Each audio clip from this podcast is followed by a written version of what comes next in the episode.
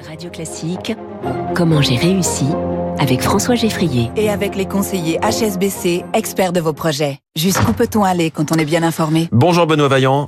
Bonjour François. Bienvenue sur Radio Classique. Vous êtes le fondateur de Pollen Diffusion. Quel est le métier de Pollen exactement dans ce grand monde de l'édition? Alors Pollen, nous nous essaimons et nous essaimons des éditeurs indépendants. Les éditeurs, des éditeurs indépendants, c'est quoi? Ce sont des éditeurs qui vivent souvent à l'ombre des grands groupes. Et nous, nous faisons en sorte que les que Vous parlez de maisons d'édition ou de, de ces personnes qui sont des éditeurs dont le métier c'est éditeur Nous parlons des maisons d'édition, mmh. mais ce sont souvent des petites équipes avec un seul éditeur à leur tête. Et nous en sorte que leurs livres soient aussi accessibles que le Petit Larousse ou mmh. le dernier Goncourt, qu'on les trouve en librairie facilement. Donc on peut dire que vous êtes dans un métier de, de logistique notamment au sens large, hein, mais Alors, et d'impression aussi. Nous sommes dans un métier de flux. Ouais. Les flux ils sont d'ordre logistique. Effectivement, nous avons des entrepôts, ils sont en Vendée. Nous préparons des commandes, nous stockons, nous expédions, nous suivons les colis. Mais nous avons aussi un métier de flux parce que nous devons, nous devons faire circuler l'argent. Déjà, il faut facturer, il faut, faut recouvrer, il faut payer les éditeurs à qui nous devons de l'argent. Et nous faisons aussi un métier de flux d'information. C'est-à-dire que nous avons une plateforme que nous avons créée, qu'on nous avons déployé par ailleurs en sous licence, qui s'appelle le kiosque digital et qui permet aux éditeurs en fait de déposer sur un serveur leur couverture, leur résumé, de façon à ce que toutes ces informations ressurgissent en librairie. Ou sur les plateformes. Ça, c'est un outil très puissant que vous, vous avez développé, qui, qui, est utilisé effectivement sur toutes les plateformes de vente. Hein.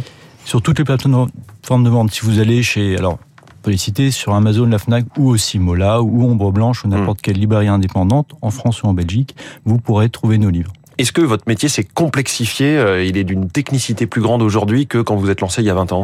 Alors, le métier a cinq siècles, ça ouais. avec Gutenberg. Je pense qu'il n'a jamais arrêté de, de se complexifier. D'ailleurs, à chaque complexification, on en a annoncé la mort, ce qui n'est pas vrai du tout. C'est un métier extrêmement résilient.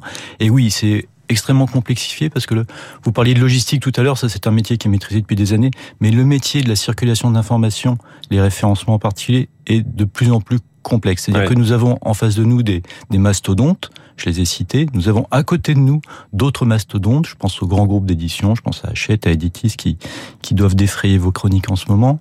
On en parle. Et, et ces personnes-là, finalement, ont des exigences d'ordre informatique, de circulation d'informations, de réception de, de commandes, qui sont toujours de plus en plus complexe. Et nous, notre il faut être devoir, technologiquement ouais, à la page. Il faut, si il faut rester dans, dans, dans, le jeu. Alors justement, à la page, vous faites donc des, des livres, euh, surtout un petit peu de magazine, mais des livres euh, jeunesse, photo, euh, sciences humaines, c'est ça? Oui, littérature aussi. Et vous récupérez donc des éditeurs parfois venus des quatre ou cinq géants de l'édition qui viennent, qui viennent vous voir? C'est une bonne question. En fait, nous, nous naviguons entre deux types d'éditeurs, des éditeurs qui se créent, et on est sollicité à peu près tous les jours, c'est un métier qui attire, et nous sommes sollicités par les grands groupes, avec qui nous avançons c'est une interprofession qui est assez, assez solidaire. Oui. Et donc des grands groupes qui euh, parfois décident de se séparer d'un éditeur parce qu'il est trop petit, parce qu'il n'arrive pas à couvrir les frais fixes de ces mastodontes. Et donc souvent ils font appel à nous pour dire écoute, Benoît reprend cet éditeur, il est trop petit chez nous, on le sert mal et on sait que chez toi mmh. ça va bien se passer. Alors aujourd'hui vous êtes une, une trentaine dans cette entreprise, hein, Pollen Diffusion, vous faites entre 10 et 20 millions d'euros de chiffre d'affaires, vous êtes basé à Malakoff, vous avez des entrepôts en Vendée.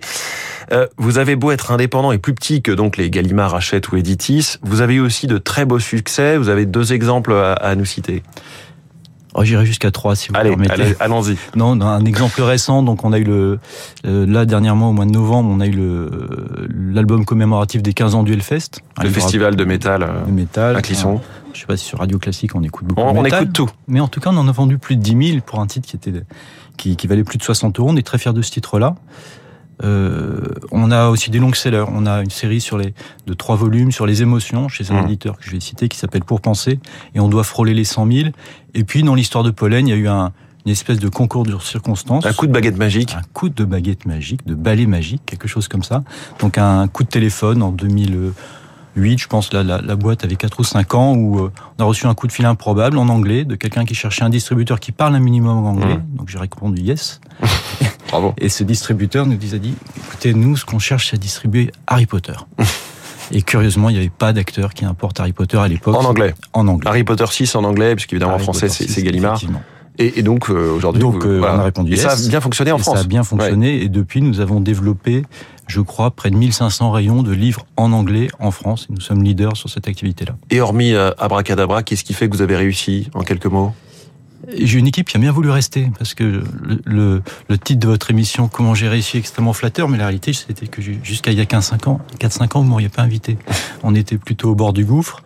Euh, il y a eu comme ça des, des coups de chance avec Harry Potter. Il y a une équipe qui s'est pas démobilisée, des équipes qui ne sont pas démobilisées, et on a été bien accompagné. On a eu un fonds, d'investissement qui est arrivé. Les banques sont restées.